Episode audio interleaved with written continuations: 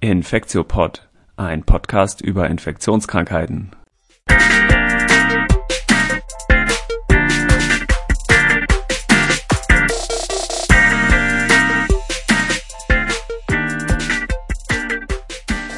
Willkommen zur 43. in Folge vom Infektiopod. Heute ist wieder Mittwoch, der 13.01.2021 und heute haben wir, wie beim letzten Mal schon angekündigt, eine etwas äh, besondere Folge. Wir haben nämlich wieder einen, diesmal einen Gast dabei. Andreas Wolf ist zu Gast und ähm, genau, wir haben, äh, ich freue mich ganz doll auf die heutige Folge.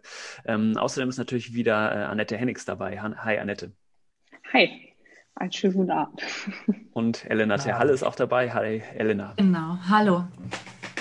Cool, ja, genau. Hi, Andreas. Äh, du bist jetzt äh, aus Frankfurt zugeschaltet oder aus Berlin? Wo... Aus Berlin. Ich bin Aha. ja seit äh, vorletzten Sommer jetzt der Berlin-Repräsentant von Medico geworden, aber Medico ist immer noch in Frankfurt und okay. da bleibt es auch. Super, genau. Vielleicht willst du ganz kurz sagen, du bist ja auch Arzt von Beruf und arbeitest aber auch schon seit geraumer Zeit bei Medico International. Ne? Willst du dich genau. und vielleicht auch Medico ganz kurz einmal vorstellen? Ja, das mache ich gerne. Ja, ich arbeite quasi mein ganzes Berufsleben schon bei Medico seit 22 Jahren jetzt. Ähm, bin da direkt nach dem Abschluss meines Arzt im Praktikums hin, ähm, das es damals noch gab. Also ich habe meine ähm, dann meine klinische Karriere abgebrochen, aufgegeben, um bei Medico in die Projektarbeit eben im Bereich globale Gesundheit zu gehen und habe da eben Projektkooperationen betreut und eben immer auch gesundheitspolitisch, globale Gesundheitspolitik. Und ähm, Advocacy mitgemacht in verschiedenen internationalen Netzwerken. Medico ist eine alte Hilfs- und Menschenrechtsorganisation äh, hier aus Deutschland, in Frankfurt gegründet, 1968 und ähm, eben sehr stark in den Be Be Bewegungen auch der Solidaritätsbewegung aktiv gewesen und an der Seite dieser Solidaritätsbewegung auch lokale Partner und Projekte unterstützt in Lateinamerika, in Afrika, im Nahen Osten, in Südasien ähm, und machen eben neben klassischen Basisgesundheitsprogrammen auch richtige Nothilfemaßnahmen mit lokalen Partnern, die wir unterstützen und äh, Migrationsprojekte, Selbstorganisierungsprojekte vor allem in der Migration, psychosoziale Arbeit und ähm, Menschenrechte, klassische auch Menschenrechtsakteure, äh, die wir unterstützen in genau, aktuell 32 Ländern. Super, genau. Und geopolitische Gesundheit ist schon genau das richtige Stichwort, weil darum äh, in der Zuspitzung auf die Covid-19-Pandemie soll es äh, heute ja auch gehen. Wir wollen ganz kurz vorher einen Mini-Teil noch machen zur, ähm, zu den aktuellen Zahlen. Elena, da hast du, glaube ich, wieder was äh, vorbereitet, oder? Ja, ich wollte einmal nur kurz die Zahlen darstellen, ähm, die wir aktuell in Deutschland haben. Wir haben ja immer noch ähm, knapp 20.000 Neuinfektionen pro Tag. Und was ich erschreckend finde, wir haben weiterhin über, über 1.000 Tote noch ähm, pro Tag hier in Deutschland. Das heißt, die Zahlen sind jetzt immer noch auf hohem Niveau. Ähm, genau, die Impf Impfungen sind ja ähm, im Laufen, teilweise ja schleppend, aber ähm, genau, auf jeden Fall haben wir jetzt die Impfungen da und genau. Hm. Die Zahlen beim letzten Mal in der letzten Woche, also es war in der ersten Januarwoche, äh, waren ja nicht so ganz valide. Jetzt mittlerweile würde ich den Zahlen schon wieder ein bisschen mehr vertrauen, weil jetzt diese verzögerten Meldungen über die Feiertage ja eigentlich ausgerechnet sein müssten. Oder was meint ihr dazu? Also den, die Zahlen müssten doch jetzt eigentlich so valide wie vorher auch sein, ne? Ja, hm. denke ich schon. Okay. Ja, wir haben auch wieder Feedback und Mails bekommen und äh, hätten, es gäbe auch noch ein, zwei andere äh, aktuelle Dinge zu besprechen. Das wollen wir aber aufs nächste Mal verschieben, einfach weil wir ähm, diesmal so viel zum Thema globale Gesundheit zu besprechen haben. ist ja eine große Welt und äh, deswegen gibt es viel zu sagen zum Thema globale Gesundheit. Andreas, willst du vielleicht mal anfangen, uns so einen Überblick äh, zu geben, wie wir dachten, wir strukturieren das ein bisschen so, dass wir vor allem jetzt darüber sprechen, mh, wie die Impfstoffverteilung, was das für Überlegungen ist dazu von Seiten der WHO und der EU und auch von Deutschland im Frühjahr gab und so in der ersten Phase der Pandemie und äh, wir dann im zweiten Teil so ein bisschen darauf zu sprechen kommen, wie die Situation aktuell ist und zuletzt dann so ein bisschen was ein Ausblick und was vielleicht auch Forderungen sein könnten. Mhm. Ja, gerne. Ähm, vielleicht nochmal zurückgehend an den Anfang, äh, bevor wir gleich in die Impfstoffe kommen. Äh, vielleicht doch nochmal kurze Rekapitulation aus einer Situation, ähm, im Januar, Februar, bevor das bei uns dann Mitte März oder Anfang März mit dem Lockdown losging, ähm, war ja die Frage sehr stark auch bei uns gar nicht dominiert, braucht man jetzt sofort einen Impfstoff, sondern wie relevant ist diese äh, dieser neue äh, Erreger überhaupt für uns. Ja, also es war eine äh, aufgetaucht in, ähm, in China, verbreitete sich in den ersten zwei, drei Wochen eher in den Nachbarländern und dann gab es immer einzelne Fälle auch woanders. Und ähm, eben gerade auch noch zum Zeitpunkt Ende Januar, als die WHO die Covid-19 als eine International Public Health Emergency, eine Public Health Emergency of International Concern, das ist der offizielle Terminus, mit dem die WHO dann quasi die Weltgemeinschaft alarmiert sich tatsächlich äh, gemeinsam äh, diesem, dieser Herausforderung zu stellen, war ja die Stimmung in Deutschland noch sehr verhalten in dem Sinne, dass wir uns jetzt wirklich, dass das wahrscheinlich, ob das bei uns hier überhaupt so relevant wird. Und daran zeigte sich ja dann sehr deutlich, es wurde sich auch nicht vorbereitet. Es, man stellte fest äh, dann im März, es gibt nicht genügend Masken, es gibt nicht genügend ähm, Konzepte. Auch schon die Frage, wie reagiert denn das Gesundheitssystem insgesamt auf die Frage, wie wird getestet, wo wird getestet.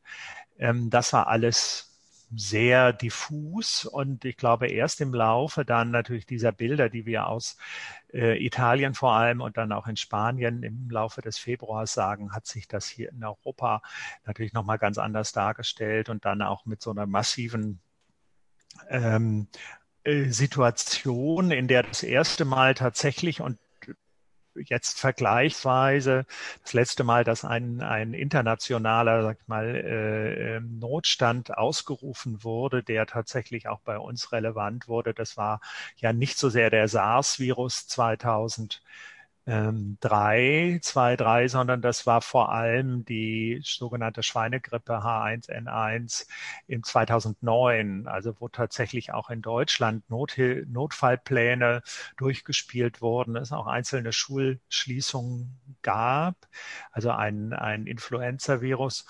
Und jetzt diese Frage, wie gefährlich ist denn dieser neue Virus, hat ja in den ersten Wochen ganz massiv äh, schon die Debatten bestärkt. Und ich glaube, das ist etwas, was uns äh, in der Einschätzung auch der Frage, wie relevant wird diese spezifische ähm, Infektion für die ganze Welt besonders beschäftigt hat. Und dann erst im Laufe des April, Mai tatsächlich so etwas wie ein Gefühl von globaler Dringlichkeit, Notstandssituation auch aufkam, ähm, also lange bevor man jetzt direkt schon an den Impfstoff dachte, der ähm, das tatsächlich das Gefühl ist, das ist jetzt etwas, wo die Welt zusammenstehen muss. Dann wurden große ähm, Konferenzen veranstaltet von der EU. Die EU-Kommission hat sich da sehr nach vorne gespielt und Milliarden von Euro eingesammelt, vor allem von den, von den Geber, klassischen Geberländern um eben möglichst schnell Impfstoffe, Medikamente, Entwicklung, äh, äh Schutzmaßnahmen für Covid-19, die, die, die Testung vor allem auch zu finanzieren. Und das war so im April, oder? Äh, wann, wann kam es dazu, dass äh, diese großen Initiativen gestartet wurden?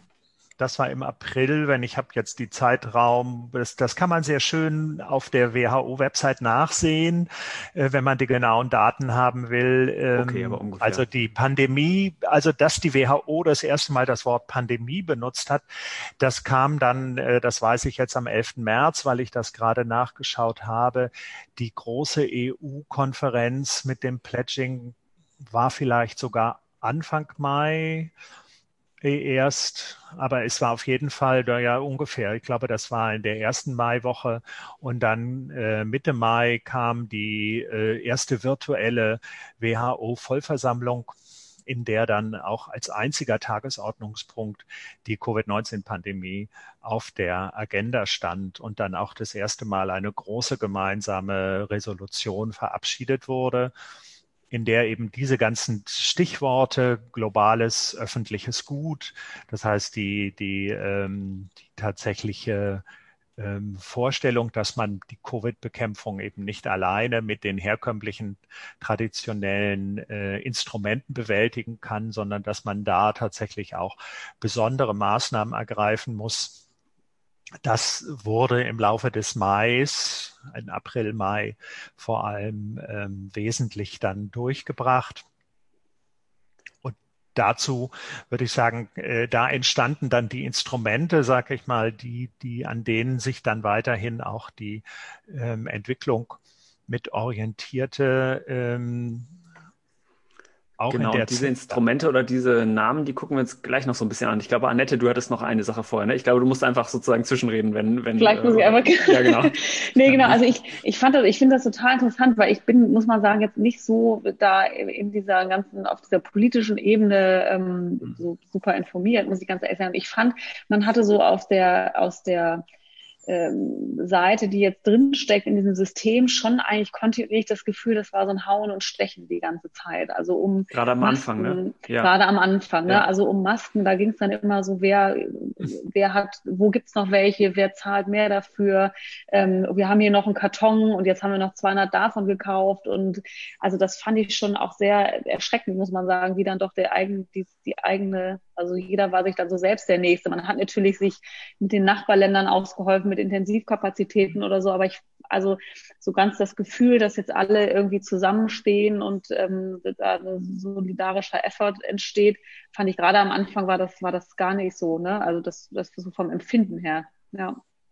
Das, das ist sicher richtig. Also ja. äh, das war jetzt ein bisschen der, der, der, der einfache Talk. Natürlich ging das ja schon im Januar tatsächlich los, also diese Eskalation zwischen den USA und China vor mhm. allem um den Anfang der Pandemie und hat äh, China rechtzeitig die WHO informiert oder nicht und ist die WHO zu sehr auf der Seite Chinas und äh, lobt sie zu sehr und ähm, wie schätzt sie das überhaupt ein? Das waren natürlich massive Konflikte und äh, eben in dem Moment, in dem diese globalisierte Ökonomie zusammenbrach, also als dann klar war, die Lieferketten, die normalerweise diese ganze Weltversorgung quasi funktionstüchtig machen, ähm, brechen zusammen und vor allem, weil eben wesentliche ähm, wesentliche Produktionsstandorte in China sind und deswegen eben da in dem, mit dem Shutdown äh, der Ökonomie, die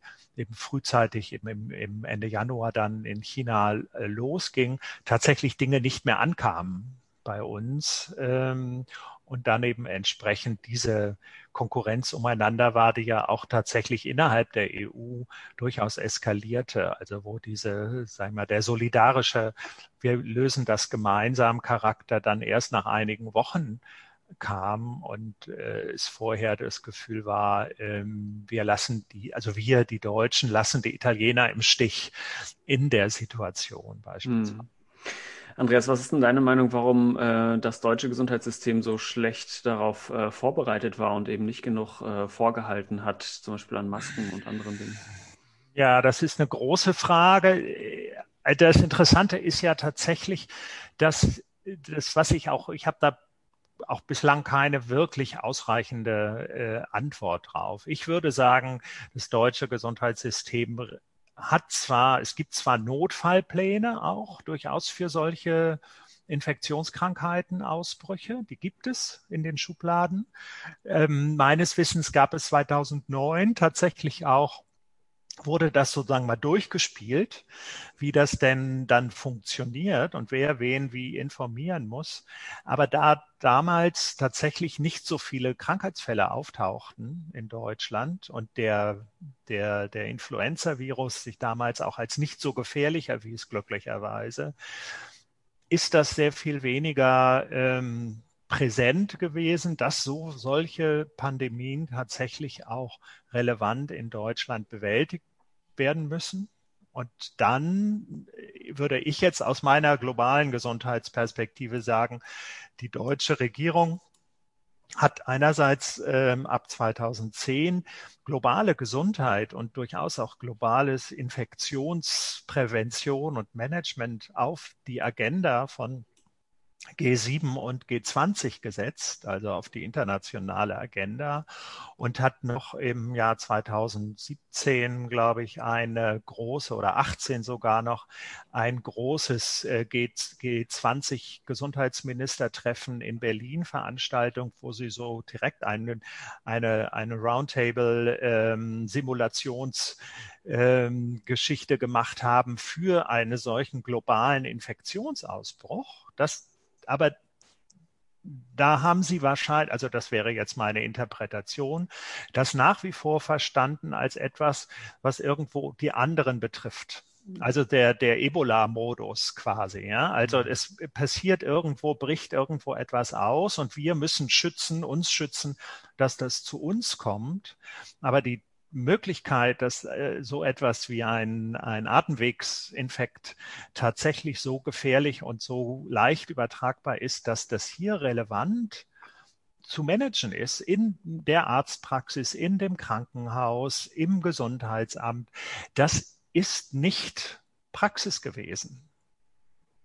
Also ich habe eine, eine große Veranstaltung im, im Langenbeckhaus äh, erlebt, ich meine, das war die erste Märzwoche noch.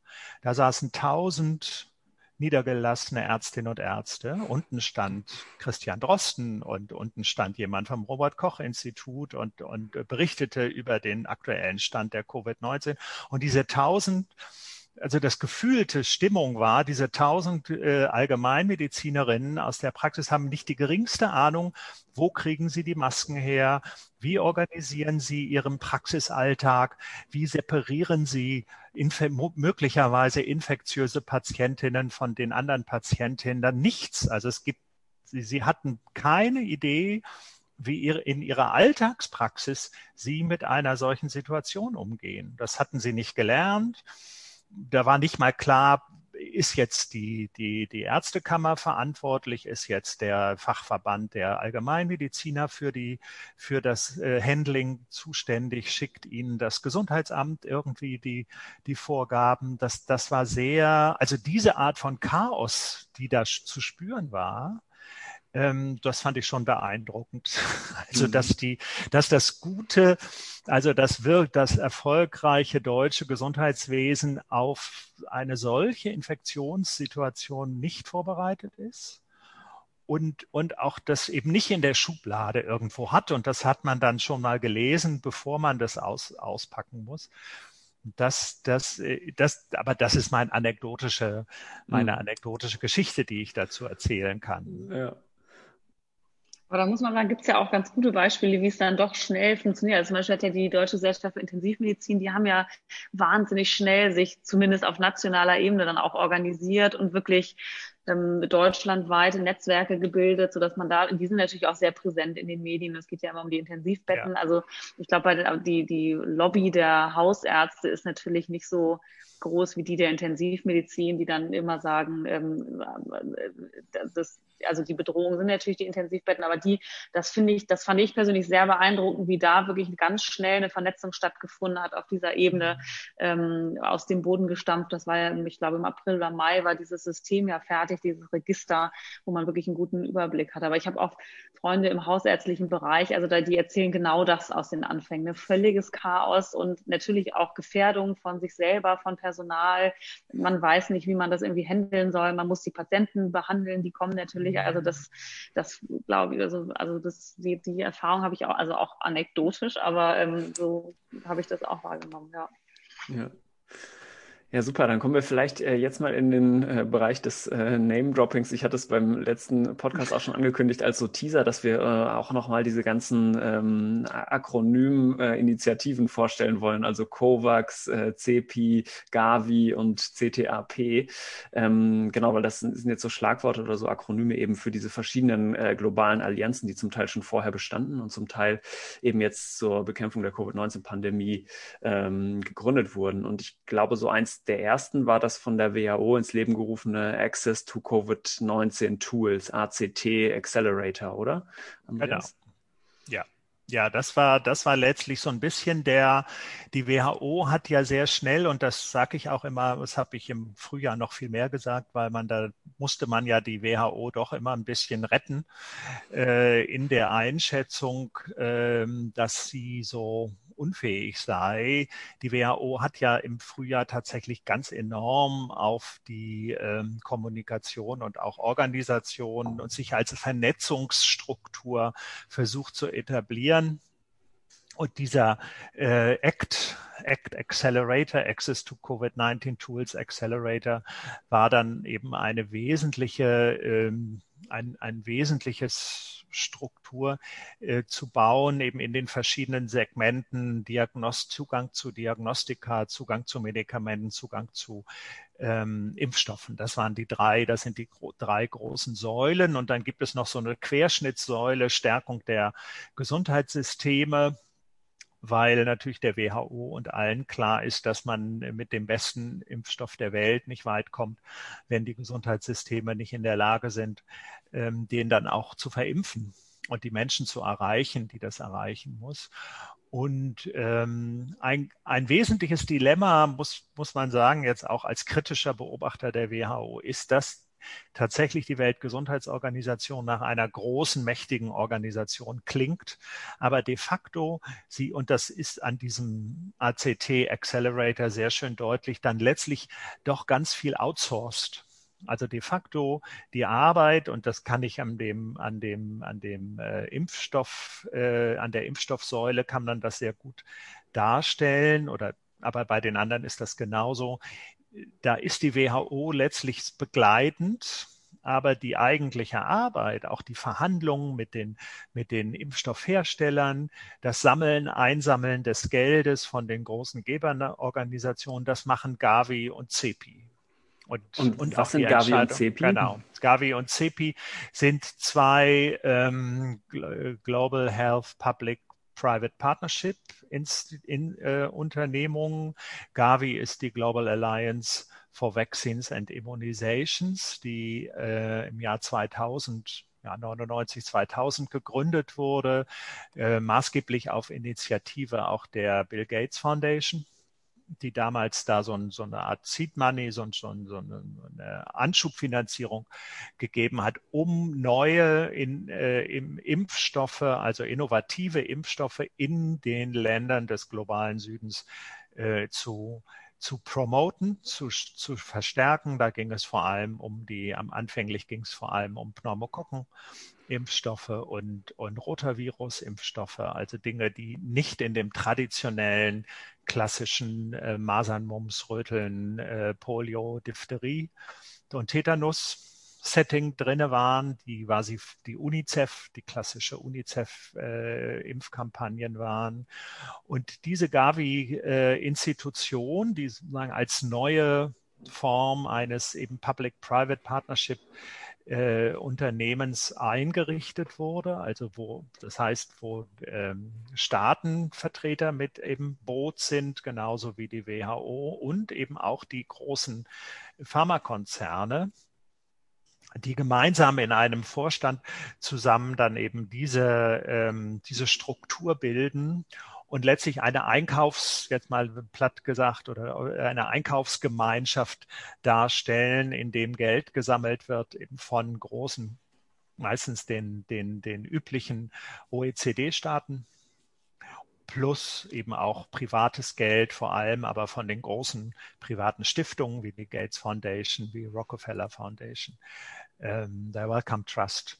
Und die dann diese mit diesem Geld quasi Impfstoffe einkaufen von den großen Pharmaunternehmen und darum äh, damit quasi den das Marktversagen der klassischen der klassischen äh, äh, defizitären Versorgung der des globalen Südens mit Pharmazeutika versuchen zu beheben. Also das Problem ist, dass die, die armen Länder nicht genügend Geld haben, um große Mengen an, an eben neuen Medikamenten oder Impfstoffen zu kaufen. Das war bei HIV-Aids auch schon so.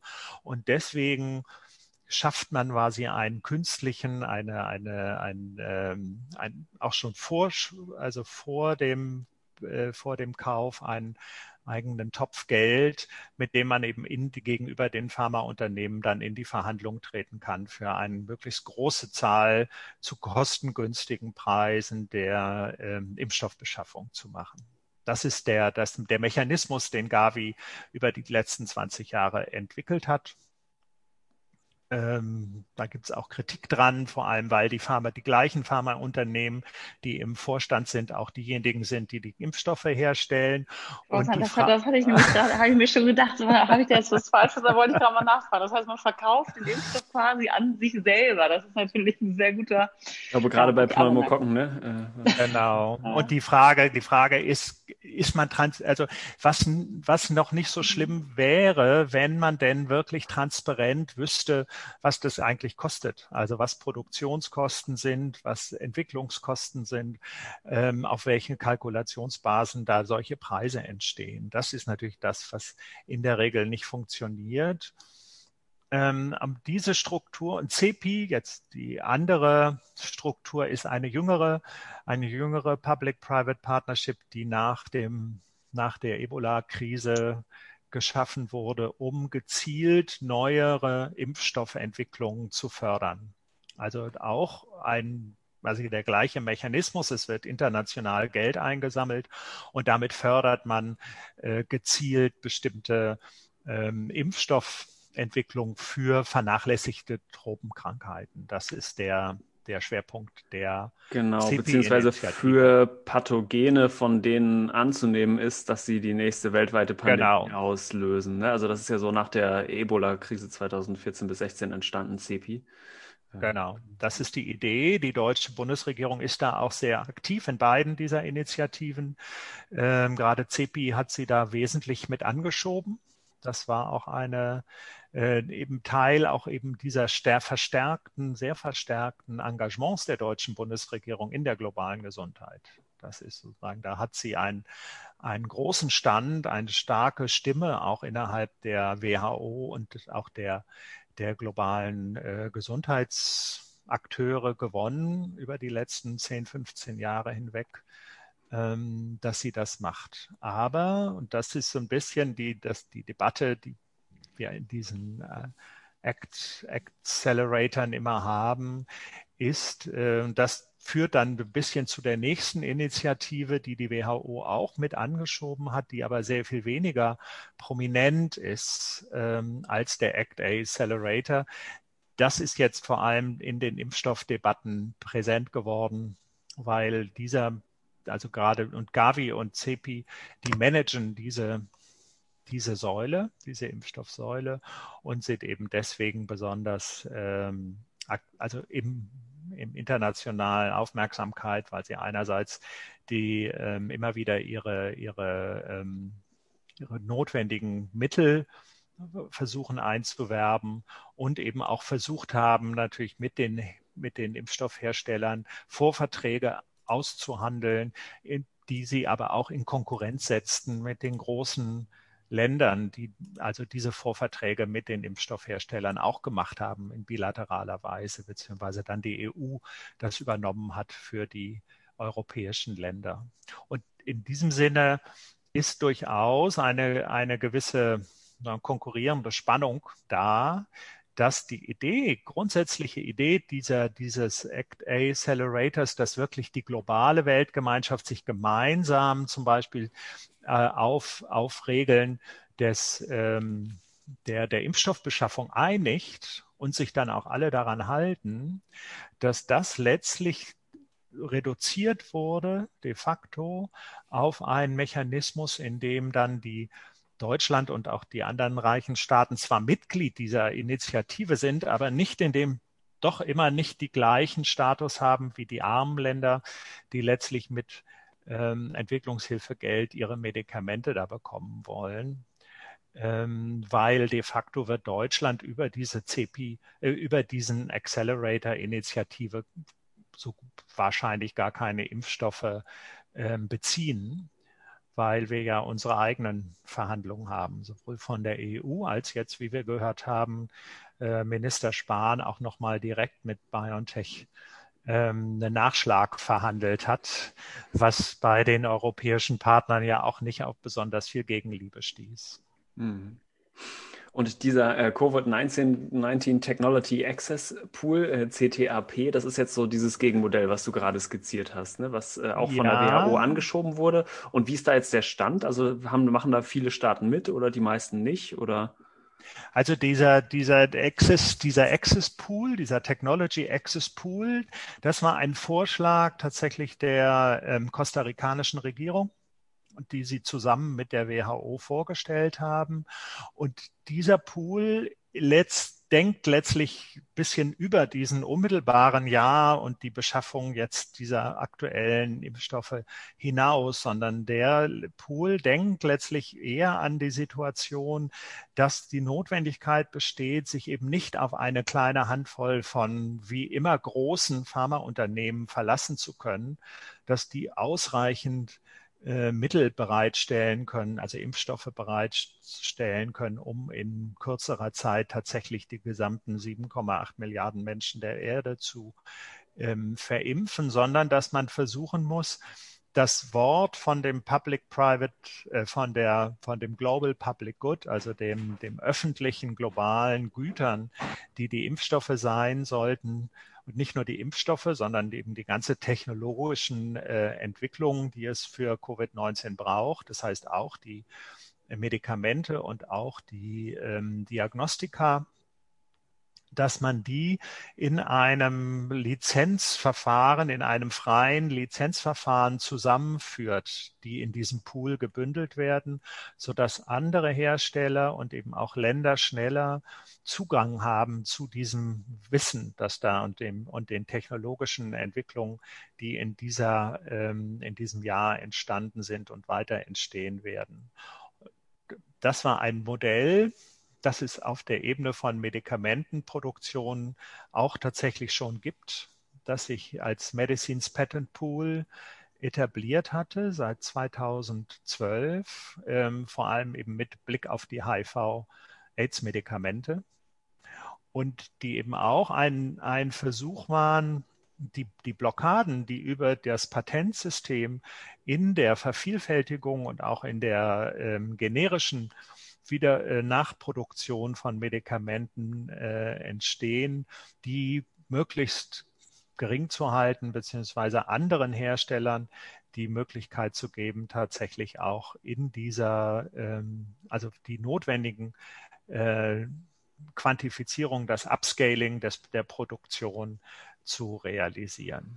Das war der, die Idee dieses ähm, Covid-19 Technology Access Pools, ähm, der aber tatsächlich nur von einer, von zwei, drei Hände voll, ich glaube 43 Länder unterstützen, den formal, verbal, ähm, keiner von den wichtigen großen Ländern ist mit dabei und ähm, die selbst die WHO, und das ist so ein bisschen eine Kritik, die wir immer haben, selbst die WHO scheint nicht besonders ähm, den zu äh, bewerben, ihren eigenen, ihre eigene Idee.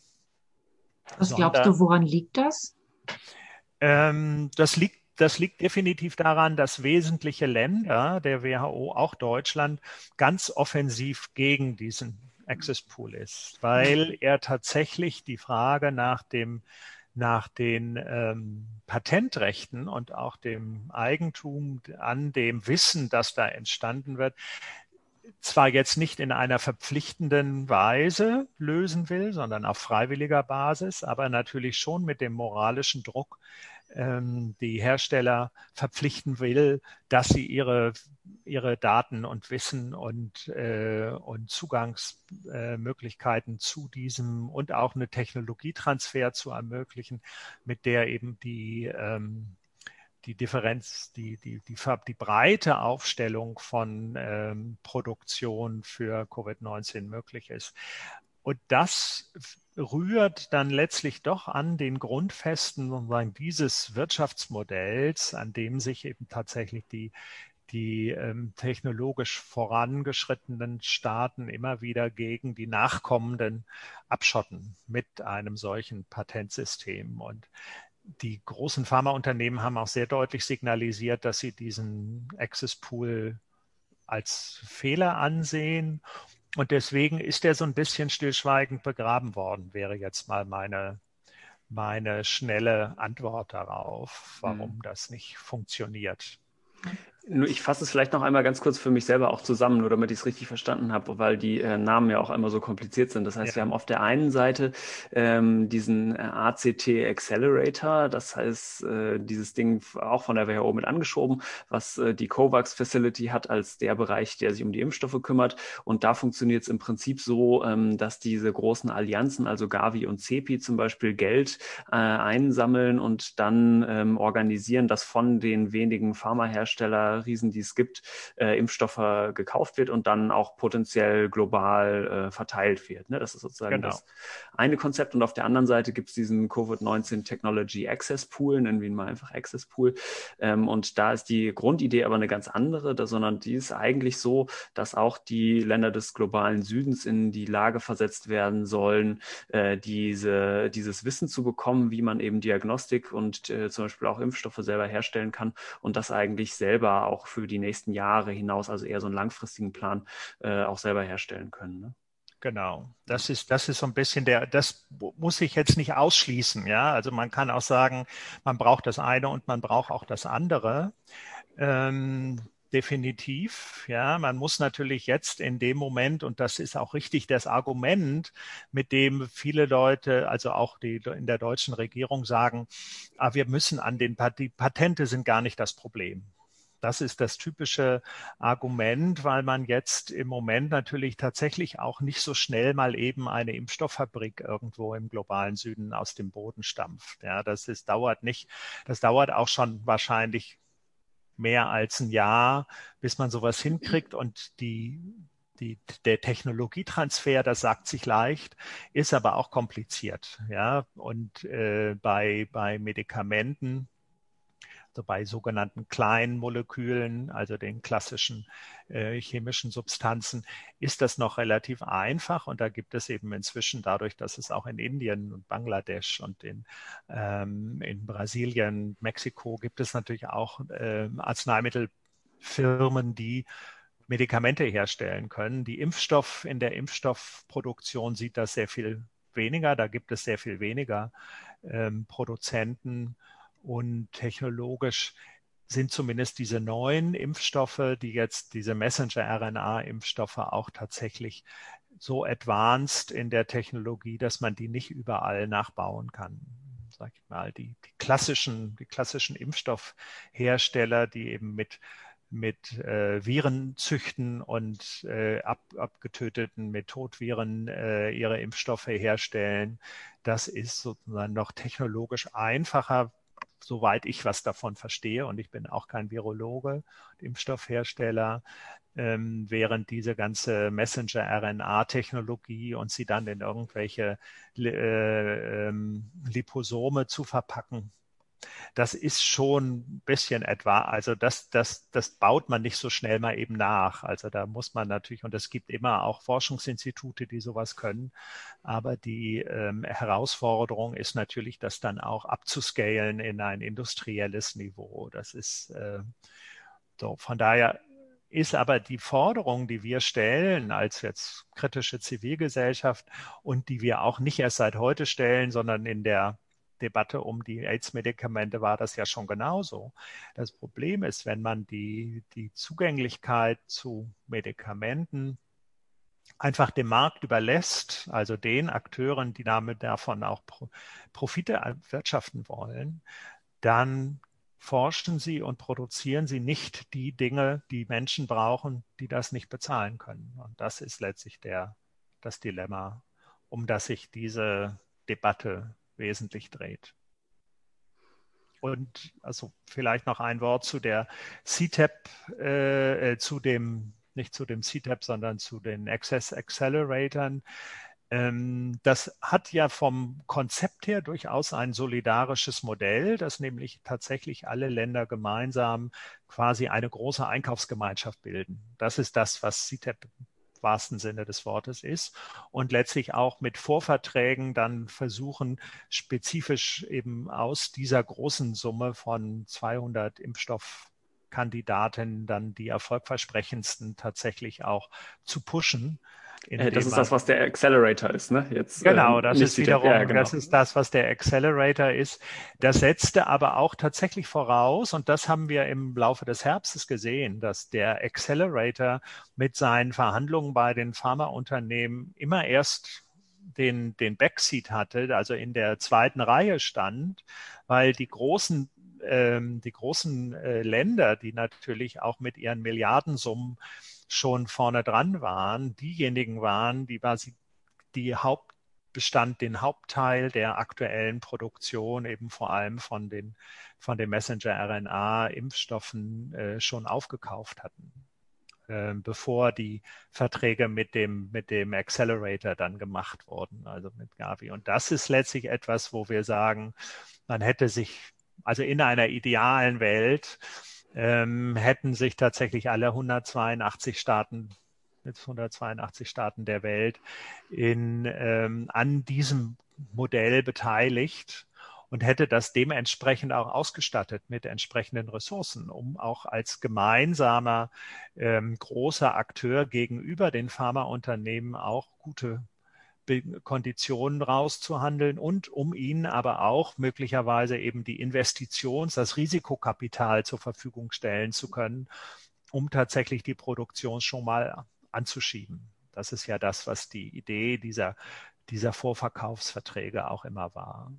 Hm.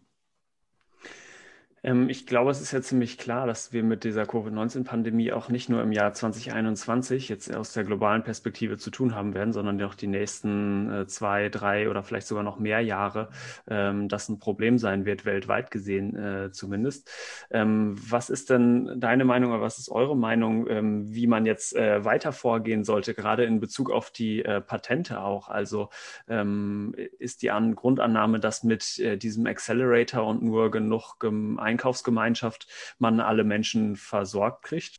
Also für uns ist natürlich einerseits also zwei Dinge dabei. Auf der einen Seite geht es nicht nur um das, den Impfstoff, sondern um die Impfung. Das heißt, es muss tatsächlich auch ein System und ein Gesundheitssystem da sein, das diesen ähm, Impfstoff zu den Menschen tatsächlich bringt. Und das wird perspektivisch die große Herausforderung sein. Das ist bei uns schon die Herausforderung, jetzt bei uns. Also ich finde, da muss man sich immer erstmal auch an die eigene Nase äh, fassen, was da geht. Aber natürlich ist es auf der globalen Welt, hat es noch nie, es gab noch niemals die Situation, in der man tatsächlich alle Menschen der Welt gleichzeitig oder in relativ kurzer Zeit gegen irgendetwas impfen wollte. Also wenn man eine Milliarde Kinder impft in den Routine-Impfprogrammen jedes Jahr, dann ist das sozusagen, das ist sozusagen die Marge, an der global Impfprogramme funktionieren. Ja, das muss man sich nicht vorstellen. Und die, und die Idee, dass man einmal so eben ein, ein Virus ausrottet, wenn man nur alle zusammenhält, das zeigt nun auch die, die, äh, die lange und was muss man fast sagen, endlose Geschichte auch des Versuches, den Kinderlähmung auszurotten. Der Poliovirus ist auch ein, ein ähm, sagen wir, formidabler äh, Gegner der, obwohl man einen super wirksamen Impfstoff hat, der, der tatsächlich wirkt und der auch nicht teuer ist. Ähm, von daher ist das der eine Punkt. Und der andere Punkt ist natürlich auch diese, diese Frage nach den, nach dem, den Patentrechten auch weiterzutreiben. Das ist auch schon passiert im Herbst, als Südafrika und Indien bei der Welthandelsorganisation, in deren Rahmen die ähm, Patentrechte auch ähm, im Handels, in den Handelsabkommen global festgelegt sind, die sogenannten TRIPS-Abkommen, das Trade-Related ähm, Intellectual Property Rights Agreement, die ähm, und da versucht haben, die Weltgemeinschaft oder die Staatengemeinschaft davon zu überzeugen, dass man für eine zeitweise äh, in Bezug auf die Produkte für, für, für Covid-19 diese ähm, Patentregeln außer Kraft setzen kann. Das ist möglich nach den Regeln. Dazu braucht es aber eigentlich eine konsensuelle Entscheidung oder mindestens eine Zweidrittelmehrheit. Diese Debatte läuft aktuell, die unterstützen wir auch. Ähm, die würde tatsächlich auch Ländern es ermöglichen, eben nicht nur in, in jedem Einzelfall für jedes Land selbst nochmal ähm, Patentregeln anzupassen und, und äh, Patentflexibilitäten auszusprechen, wie die sogenannte Zwangspatente, sondern zu sagen, für diese Produkte gelten die laufenden Patentregeln nicht und deswegen kann man leichter bestimmte Dinge nachbauen, produzieren. Da geht es auch nicht nur um die Impfstoffe, da geht es auch dazu um irgendwelche Ersatzteile für Beatmungsgeräte und selbst so scheinbar einfache Dinge wie die guten Masken, die man günstiger herstellen kann, wenn man nicht die von den drei Hauptfirmen, die FFP2 und FFP3 Masken herstellen, braucht. Also da wären, wäre nochmal, auch das ist etwas, was die, was die ähm, mächtigen Staaten der Welt nach Möglichkeit vermeiden wollen. Auch hier gibt es ein Gefühl, wir, wir haben doch, wir, wir schaffen das mit diesem äh, Accelerator-Mechanismus ausreichend gut. Ähm, ich bin da sehr skeptisch. Die aktuellen, das hat nicht nur damit zu tun, dass die, die ähm, das Geld einsammeln nicht, nicht schnell genug klappt, sondern die Frage ist tatsächlich, schafft die, schaffen das die herkömmlichen großen Unternehmen ausreichend Produktion sicherzustellen von diesen Dingen? Und können wir dann ähm, tatsächlich, äh, also gibt es, gibt es, wie ist man gemeinsam in der Welt gegen diesen konkreten aktuellen Erreger und natürlich auch perspektivisch gegen neue auftretende Erreger geschützt oder nicht. Also deswegen, das sind so die Themen, an denen man, glaube ich, immer weiter dranbleiben muss, durchaus auch. Also ich würde das auch nicht aufgeben so schnell, diesen äh, CTEP, den Technology Access Innovation Pool, ähm, weil auch bei dem Medicines Patent Pool hat es fast zehn Jahre gedauert, bis der tatsächlich dann eingerichtet worden war. Auch das ist etwas, ähm, so, so schnell man gerne handeln möchte im Moment, aber so sehr sind natürlich auch langfristige Politikprozesse ähm, nicht, also da muss man auch dicke Bretter bohren. Und da sind viele Leute dran und das denke ich ist zumindest durchaus eine Perspektive, die uns noch eine Weile begleiten wird. Mhm. Ähm, von Medico habt ihr auch eine Kampagne zu Patenten, also auch schon vor Covid-19, oder? Nee, das hat das, diese Patentkampagne, die wir jetzt gerade laufen haben, ist tatsächlich zu Covid-19 entstanden. Ah, okay. Wir haben versucht und wir legen da in der Patentkampagne ein bisschen Wert drauf, dass es nicht nur um Covid-19 geht, sondern um wir haben es dann essentielle Gesundheitsgüter genannt, äh, also die notwendigen ähm, Güter, die ähm, darüber hinausgehen.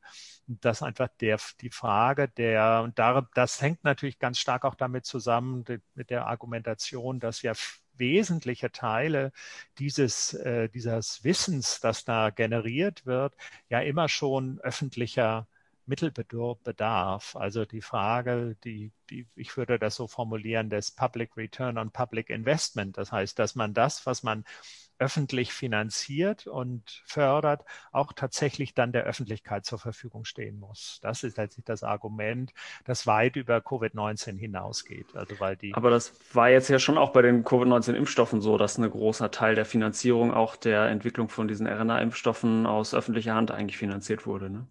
Genau. Also wesentliche Plattformen, also die Technologieplattform der ganzen Messenger-RNA ähm, ist ja auch für Impfstoffe, aber vor allem auch für die Krebsforschung, in der Krebsforschung entwickelt worden. Und da sind immer wesentliche Teile von äh, öffentlichen Universitäten, großen Forschungsinstituten ähm, ganz wesentlich dran beteiligt. Und häufig werden dann die, die anwendungsbezogenen Aspekte dieser dieser äh, Grundlagenforschung dann outgesourced, also im Sinne auch lizenziert an äh, die großen Unternehmen, die daraus dann sozusagen Produkte machen, also die dann auch durchaus da ihren Anteil in der Entwicklung haben und natürlich auch äh, eben gerade was die, was die ähm, die Prüfung und, und Medikamentenversuche, äh, Medikamenten Prüfung angeht, auch wesentlich äh, in, im Auftrag der Pharmaunternehmen stattfindet. Aber auch das ist etwas, wo öffentliche Institute durchaus mit beteiligt sind. Und wie man jetzt ja auch sieht, also das ist ja auch kein Zufall, dass zum Beispiel der AstraZeneca Oxford-Kooperation, weil sie ja direkt auch eine ein bisschen eine Dynamik hatte, zu sagen, es ist eigentlich ein Impfstoff, der ist entwickelt worden an einem öffentlichen Universitätsinstitut, nämlich an der Uni Oxford. Und dann wurde durchaus auch mit Druck von solchen Akteuren äh, wie der britischen Regierung und auch der, auch der Gates Foundation gesagt, so, wir müssen da jetzt eine große Pharmafirma mit einspannen. Was einerseits auch zur Frage der der großen Logistik und der Realisierung von großen äh, Medikamentenstudien natürlich auch sinnvoll ist. Aber was zum Beispiel bei AstraZeneca äh, durchaus ein Problem war, weil AstraZeneca traditionell gar keine Impfstoffforschung mehr machte. Und deswegen auch die Frage, wie gut funktioniert dann der Medikamentenversuch, also das, die, die Medikamentenstudie oder die Impfstoffstudie ja auch da zumindest und wie kommuniziert man dann die Ergebnisse und äh, nach welcher Dynamik entscheidet sich das? Entscheidet das der, der, ähm, der große Pharmakonzern, der möglichst schnell äh, in seiner Kommunikationsstrategie ähm, an die Börse will und da seine Börsendaten äh, und gegenüber seinen Investoren auch den Erfolg signalisieren will oder entscheidet, dass die entscheiden, dass die Forscher der Universität, die sagen, wir müssen erstmal unsere Daten sichern und tatsächlich ähm, tatsächlich sicher haben, dass das auch alles so stimmt, was wir da geforscht haben. Das wurde jetzt bei diesem Desaster im, im Herbst, dem Kommunikationsdesaster ja nochmal deutlich. Also da das durchaus eine Konflikte auch geben kann, wenn da öffentliche Institutionen mit privaten ähm, Konzernen auch zusammengebunden werden. Haben wir noch was? Ich bin ein bisschen erschlagen oder äh, das war richtig, ein richtig bisschen viel. viel. Ja, genau. Aber es gibt hier noch, ich habe hier ja noch auch Fragen. Annette, du hattest auch noch Fragen aufgeschrieben. Ich hatte ja irgendwie gefragt, ob, ob die Länder mit einer anderen Altersstruktur vielleicht auch äh, nicht so dringend den Impfstoff jetzt brauchen wie Länder überalterte Industrienationen. Aber ich glaube, es ist, ist, ja auch viel, ja. genau, es ist aber ja viel, also ich verstehe das ja jetzt auch so, dass das tatsächlich viel also ich glaube, in dieser Pandemie muss man jetzt das vielleicht auch nutzen als Chance, um viel Groundwork zu machen, um einfach Bedingungen zu ändern. Ich meine, das steht jetzt alles so auch im Fokus der Öffentlichkeit, sei es jetzt die Pflegeberufe, die irgendwie katastrophal ähm, behandelt werden ja. oder die, die Umverteilung oder die Verteilung von Ressourcen äh, Chancen, Medikamenten. Also ich glaube, das ist jetzt auch eine gute Chance, solche Sachen in die Öffentlichkeit zu ja. bringen und ja. da ähm, äh, ähm, na, äh, Lobbyarbeit sozusagen ja. zu machen, ja. Aufmerksamkeit zu bekommen. Also ja. insofern ist vielleicht diese Frage, brauchen wir den Impfstoff dringender, weil unsere, weil wir viel, viel ältere Leute haben, ist vielleicht auch gar nicht, ist auch nicht die entscheidende Frage jetzt einfach in der mhm. Situation, sondern ich glaube, das ist extrem wichtig, dass man diese ganzen Dinge in den, ins Öffentliche, also selbst ich hatte davon viel weniger Ahnung vor unserem Podcast als jetzt. Also ich fand es extrem ähm, erhellend und hat mir sehr viel im Verständnis geholfen. Ich glaube, dafür ist diese Situation jetzt auch vielleicht eine Chance, einfach um das sehr jetzt zu pushen in die öffentliche Aufmerksamkeit, weil wie gesagt, dieses Hauen und Stechen und wir sind uns selber am wichtigsten. Ich meine, man sieht es in der ganzen Presse, warum haben wir nicht mehr Impfstoff gekauft mhm. und was ist mit den Verträgen? Ja. Also es geht ja überhaupt nicht darum, was ist mit den anderen, sondern immer nur, was ist mit uns. Ne? Und ich glaube, ja. das muss man jetzt irgendwie nutzen, um das ja. nach vorne zu bringen. Ja, ich glaube, ein wirklich ganz dickes Brett, wie Andreas es auch schon genannt hat, sind aber wirklich äh, diese Patente. Ähm, ich will nur noch eine ja. schöne kleine Anekdote erzählen, weil ja. ich äh, über die in der letzten Woche äh, noch gestolpert bin.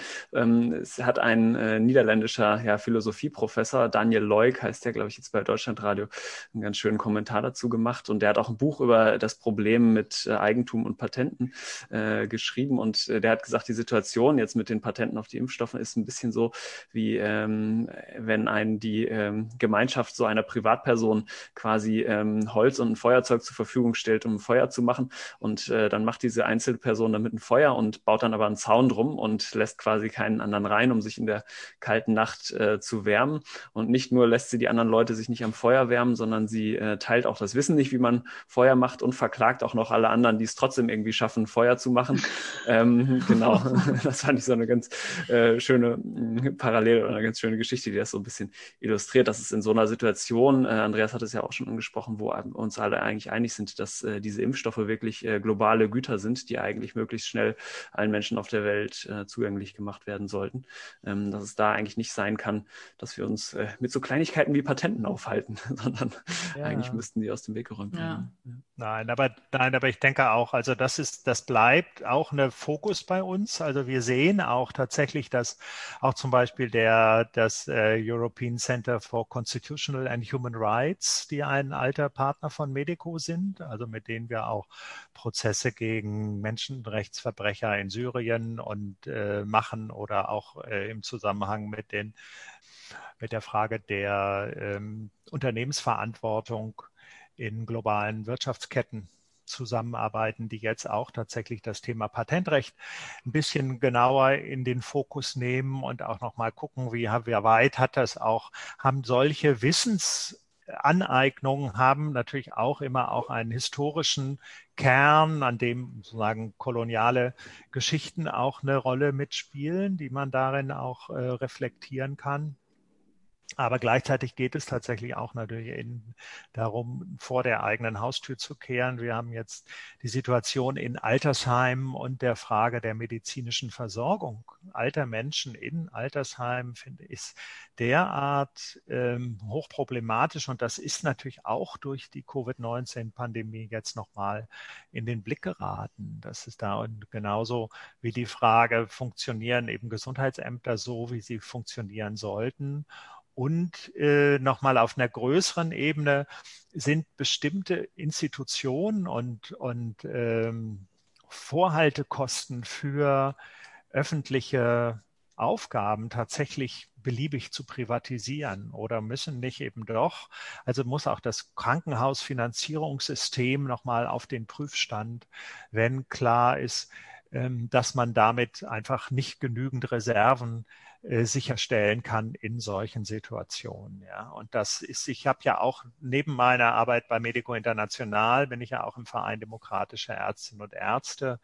Und auch wenn ich dann nicht der große Sprecher für die Debatten im deutschen Gesundheitssystem bin, kriege ich da aber auch ausreichend genug mit. Also dass das ja auch etwas ist, was tatsächlich eben nicht immer nur uns in dem Blick als der der, ähm, der großzügigen Geberorganisation oder Geberlandes äh, sieht, sondern globale Gesundheit. Und das ist auch etwas, was wir versuchen äh, deutlich zu machen, beginnt immer zu Hause. Globale Gesundheit heißt immer, dass man sich der Verantwortung eben nicht nur im Sinne eines, wir geben etwas ab von uns, sondern wir kämpfen dafür oder wir stehen dafür ein, dass es solidarische Lösungen für alle gibt. Ähm, und das zeigt sich auch natürlich an der Frage, wie gut funktionieren eigentlich diese Vorbereitungsaufgaben äh, auch im eigenen Land und können wir dann tatsächlich irgendwie nicht nur ähm, Teams losschicken, wenn es irgendwo anders auf der Welt brennt, sondern ist bei uns die Feuerwehr auch zu Hause richtig aufgestellt. Also das ist, ähm, das sind Fragen, die möglicherweise oder hoffentlich auch tatsächlich äh, im Zuge jetzt dieser Pandemie ähm, nochmal stärker von Gewicht werden und vielleicht auch gerade in einem großen Wahlkampfjahr ähm, durchaus nochmal ähm, weiterkommen, wir da weiterkommen. Das hoffe ich sehr. Cool. Ich glaube, das war das perfekte Schlusswort, oder? Habt ihr noch was? Nee. Super, Andreas, vielen, vielen Dank, dass du mitgemacht hast. Ja, ich habe total viel Dank. gelernt. Ja, vielen Dank. Ich auch. Ja, ich hoffe, es ich war, wie gesagt, ein bisschen langatmig dann doch immer wieder, aber gut. Nee, nee gar nicht. Nee, überhaupt nicht. Ich fand es super. Kollegin, ja, fand Kollegin ja. Anne Jung kann das als äh, Öffentlichkeitsfrau natürlich immer noch mal besser kondensieren. Das habt ihr vielleicht von ihr auch schon gehört, aber, aber cool. für die Mediziner ist es ja auch schön, wenn jemand mit den Medizinern kommt. Genau. genau. Nee, das ist super gut. Wir werden die ähm, ganzen Initiativen, die wir angesprochen haben, auch noch verlinken in den Show Notes auf www.infektiopod.de. Genau, wenn ihr genau. Fragen oder Anmerkungen habt, schreibt gerne noch eine E-Mail an info.infektiopod.de oder äh, auf Twitter könnt ihr auch at infektiopod zum Beispiel schreiben. Ne? Super, alles klar. Dann bis zur nächsten Woche. Ja, bis dahin. Vielen Dank nochmal für die Einladung. Tschüss. Tschüss.